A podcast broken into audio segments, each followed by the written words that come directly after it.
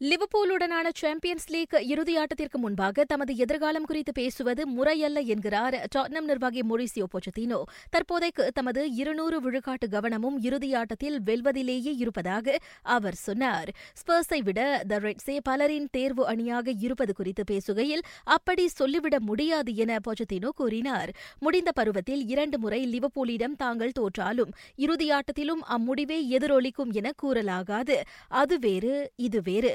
தொன்னூறு நிமிட போராட்டத்திற்கு பிறகே யார் சாம்பியன்ஸ் லீக் கிண்ணத்தை வெல்வார் என தெரியும் என பொச்சத்தினோ சொன்னார். ஒருவேளை டாட்னம் அக்கிண்ணத்தை வென்று வரலாறு படைத்தால் அந்த மன நிறைவோடு நிர்வாகி பொறுப்பில் இருந்து தாம் விலகக்கூடும் என முன்னதாக அவர் கோடி காட்டியிருந்தார் வரும் வியாழக்கிழமை ஆர்ஸ்னலுக்கு எதிரான ஐரோப்பா லீக் இறுதியாட்டத்தில் அங்கோலோ கந்தே களமிறங்குவார் என்ற நம்பிக்கையில் இருந்து செல்சி இன்னும் பின்வாங்கவில்லை. அணி பயிற்சியின் போது அவர் முட்டிக்காலில் காயமடைந்துள்ள போதிலும் தமது அணியுடன் அவர் பாக்குவுக்கு பயணமாகியிருக்கின்றார். இந்நிலையில் அவ்வாட்டம் தொடங்கும் வரை அவர் கண்காணிக்கப்பட்டு காந்தேவை களமிறக்குவது பற்றி அணி தீர்மானிக்கும் என கூறப்படுகிறது.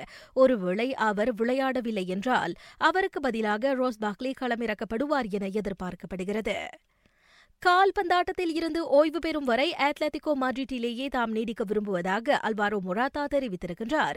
செல்சியில் இருந்து இரவலில் சென்ற மொராத்தா அத்லeticoவில் தாம் நிரந்தரமாகிவிட இரு கிளப்புகளும் கலந்து பேசி ஒரு முடிவுக்கு வரும் என நம்புகிறார். வேறொரு புதிய கிளப்புக்கு செல்வதை பற்றி தன்னால் யோசித்துக்கூட பார்க்க முடியாது என்றும் மொராத்தா கூறியிருக்கின்றார்.